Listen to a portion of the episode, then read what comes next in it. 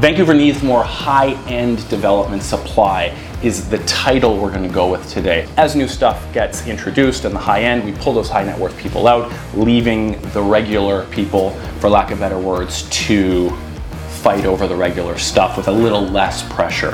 One, two, three, four, five, six points. Five of those points are all government influence that are adding an immense amount of time, cost, and red tape to real estate in general. Hi guys, welcome again. I'm here solo week two Ben claims he's on a plane home from jolly old England. I think he's already back and in bed, but we'll discuss that at length next week. Today we're going to dive into a little uh, narrow channel into the market um, from the standpoint of supply. Uh, ben and I have gone back and forth on this. What was the reason the market did what it did? What's the biggest fix? Is it supply? Is it rates? So on and so forth. Um, but the supply now the rates are going up, and obviously the market is softening down. Um, I wanted to talk a bit more about supply because personally I haven't done so, but I want to talk about it from a little bit different perspective that we typically see it discussed. Um, generally speaking, the the narrative out there is we need more supply. A, we need more affordable supply. B, we need more social assisted supply. C, depending how far down the uh, the chain you want to go. I'm going to speak today, obviously, as we only do buying and selling with clients. Um, you can also apply this to um, renting. Just pretend I'm t- talking about rental supply and demand, and it pretty much reflects the same thing as we get into the back end of today's conversation, I've got a few key points that I'll go through, um, which again are, are, very tied to the rental market. So, um, Vancouver needs more high end development supply, is the title we're going to go with today. So, a couple caveats on that. Typically speaking, without third party influences, and I know there's a million different levels to this, but typically speaking, low inventory equals increasing prices, rental or buying. Uh, I think we can all agree on that. The low inventory puts pressure on the inventory that is existing and the market festering over trying to get into that. And Vancouver, we've seen uh, it's a very busy market, very active market, and has been for a very long time. So low inventory equals higher pricing and higher price increases. Um, and the opposite, high uh, inventory puts downward pressure on those numbers. So uh, another caveat I want to go into here um, is high end. Vancouver needs more high end developments. What is high end developments? Well, everything's expensive, of course it is, but there's the expensive bulk core of the market, and then there's actual high end real estate. Um, so, high end uh, has a few aspects, typically speaking, uh, that start with location, uh, design, level of finish, and another common uh, common denominator is, of course, size. So these much larger units, you take the prices per foot, you know how that all works again for both buying and selling and renting. So uh, it's no surprise we need more inventory, but what type of inventory do we actually need? And today I'm going to go into the case for uh, more higher end density, sorry, more higher end development needed as opposed to the more general uh, levels of inventory, level of quality inventory, I mean, uh, that we're getting.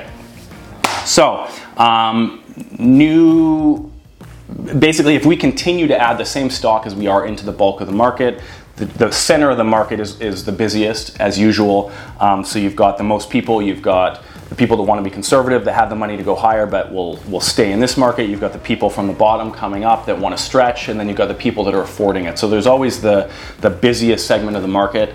Um, and that kind of center point of the market being just that. You've got the most people attacking it. Um, so if we just continue to add generic product into the segment of the market that is the busiest, it's just going to continue to be eaten up and festered over by that group. Now, um, you forever, another caveat, have that group the fastest growing segment of any buying market. Um, right now, especially with current government, which we I touched on last week, I got a lot of negativity on uh, for being not a topic that is typically discussed for a variety of reasons. I'll let you look back at that. But uh, immigration numbers clearly not the only thing, but clearly put a lot of stress into the market. Um, I've got a little bit more finite detail on that at the end. But because of cross province. BC is so beautiful. We've got all these amenities. People always want to come here. Immigration, a large percentage come here. Um, there's always a growing population, and that bulk of the market is typically what gets hit with that growing population. Some are rich, some are poor, and a lot of them are, are working class people that can afford um, our crazy numbers. So yeah, that big pocket is forever growing.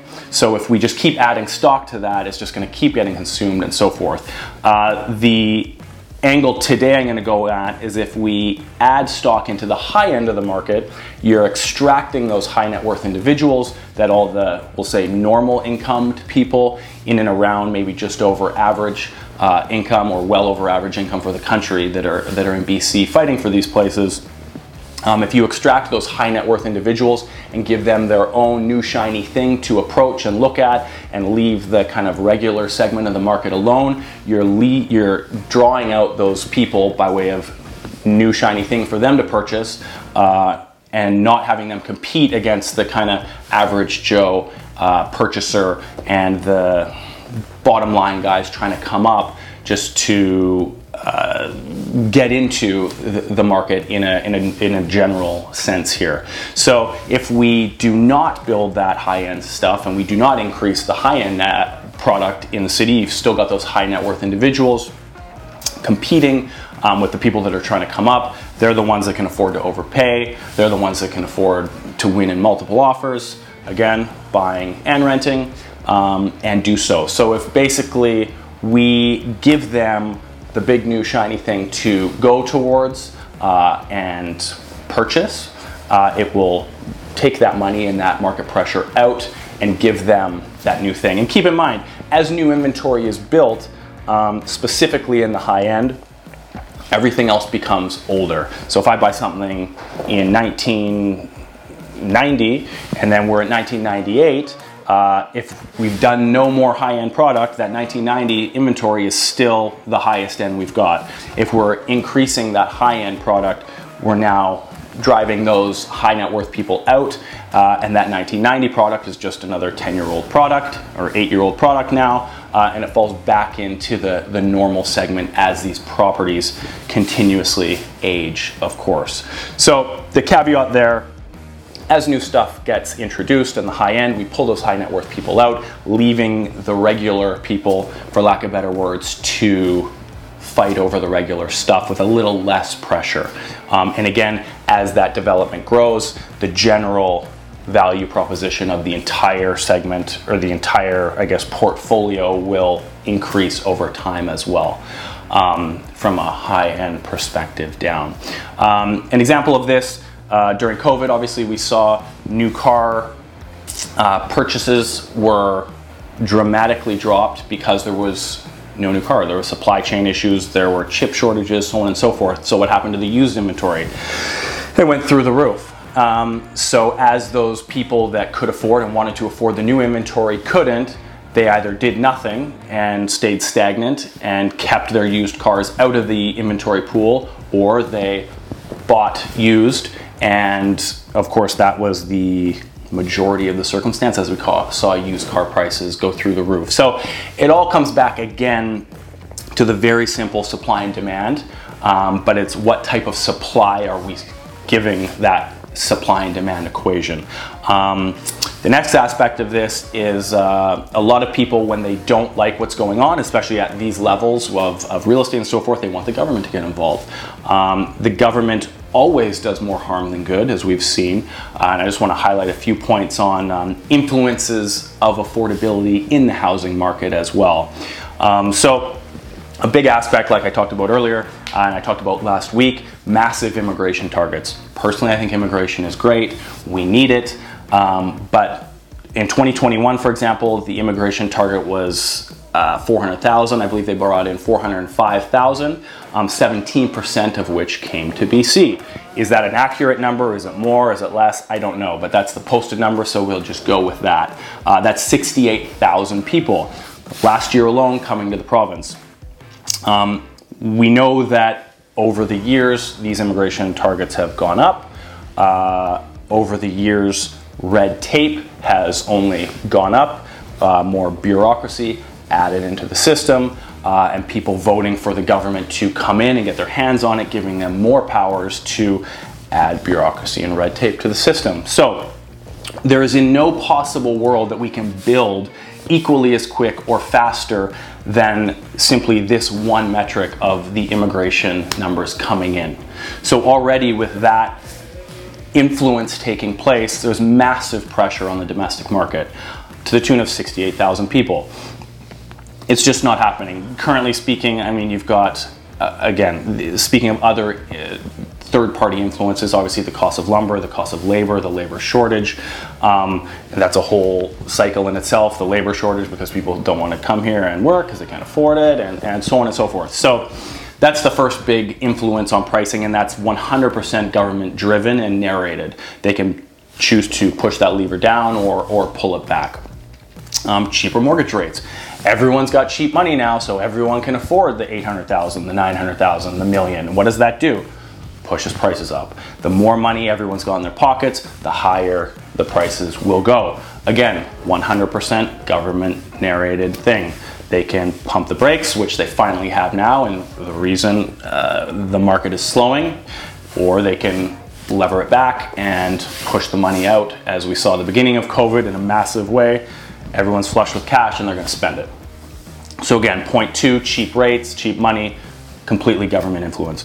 Point three extremely tight local zoning bylaws. Um, I've had a few conversations with people in the last couple days about, for example, zoning in, in Japan, a vastly more dense, uh, dense population than, than we have. Um, their zoning is very fluid in the sense that you can have a commercial building beside a residential building, beside a high rise, beside a single family house. Um, here, Everything's mapped out, everything is tight. They're slowly giving more flexibility, laneway houses and all this sort of stuff. But the zoning red tape is massive in the restriction of what can be built. Um, and again, this is a unique zoning type because you can get way more density, so that pushes the price up. Uh, if zoning types had much more flexibility, my belief is that things would, would tone down based on just lot values alone. 100% government influenced again. Uh, excessive red tape from City Hall and building practices. Um, I read that they just took out the view cone prerequisites uh, that the city requires for, for building. The shadowing maps, there's all these layers of things. Are they good or bad?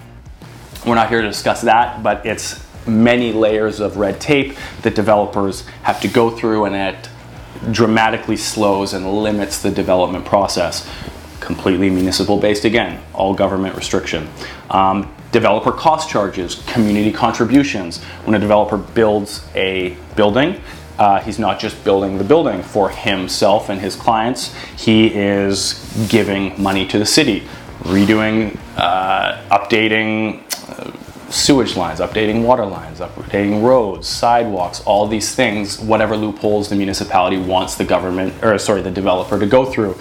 Paying local um, community groups, I've heard. It, it just gets crazy. So, again, municipal red tape, government red tape, slowing down uh, the process, and more importantly, adding cost to the developer. Where the hell do you think that cost gets borne? In an inflated sales price from the developer to you, the purchaser, bringing the prices up. So, um, the last influence that's been discussed about lately, personally, I've only seen a little bit of knowledge on this, um, not a lot, but corporations purchasing mass uh, units to turn into rentals. Uh, I've seen and heard a lot of this happening in the states. I've seen develop. I've heard of developers doing this here, but not their BlackRocks and all that sort of stuff. Uh, from the research I've done, which I'm not saying is is the be all and end all, but I don't see this as a massive aspect. I'm sure it's happening, um, but again, we do need rental stock, and the corporations like the REITs and these big developers, for example, um, one based out of Toronto that came across the country and bought a, a, large handful of inventory, single family product that they were going to renovate and rent out. Um, we, we also have a very big issue with rental inventory. So I'm of the belief that those guys are creating strictly rental, um, so it's a good thing. But again, the percentages I, I don't uh, I don't have. So one, two, three, four, five, six points five of those points are all government influence that are adding an immense amount of time, cost, and red tape to real estate in general. Other government influenced uh, activities, vacancy, home, vacancy tax, home, uh, empty homes tax, speculation tax. Personally, I'm of the belief that just throwing a tax on something is a lazy approach. I know they say, well, we win if we get more money off of the foreign buyers or the speculators if they decide to do that or, or whatnot. Um, I don't trust that the money's going wherever they may tell us it's going um, and that it's going to something of use. I hear a lot about government salaries increasing as opposed to all that speculation tax got put right into this uh, rental development to create more inventory and so forth. I know that was the original uh, note, but uh, hate me for it, but I don't trust the government whatsoever. And I don't trust any of their finances. And I think that's just an excuse to get more money in the bank and then they do whatever the hell they want with it. But I could be wrong. So those things, yes, those are, are putting inventory back into the market which at the end of the day is, is a good thing. So a few more suggestions we've heard of to try and tone down the market, banning corporate ownership. Uh, as in big corporations, not personal mom and pops, but big corporations buying. Again, I think we need that rental inventory, and I personally think that's a good thing. Um, banning multiple home ownership by people. Uh, again, the mass majority of that people are going to assume is sitting vacant. That's definitely not the case. Those people are creating rentals, obviously, for all the domestic people here and the majority abroad, I'm sure. Um, the value of the asset is to create cash flow, and I think the mass majority of people are doing that, renting them out. So creating rental stock um, and banning speculation. I don't really have a, a, a, plus side to speak on speculation. We can say it's a free market. We can try and make money however we want. Real estate can be part of that, but that I don't think is going to be the end of the world. Um, in conclusion, basically, the amount of government intervention here is a massive burden on the cost factor of real estate.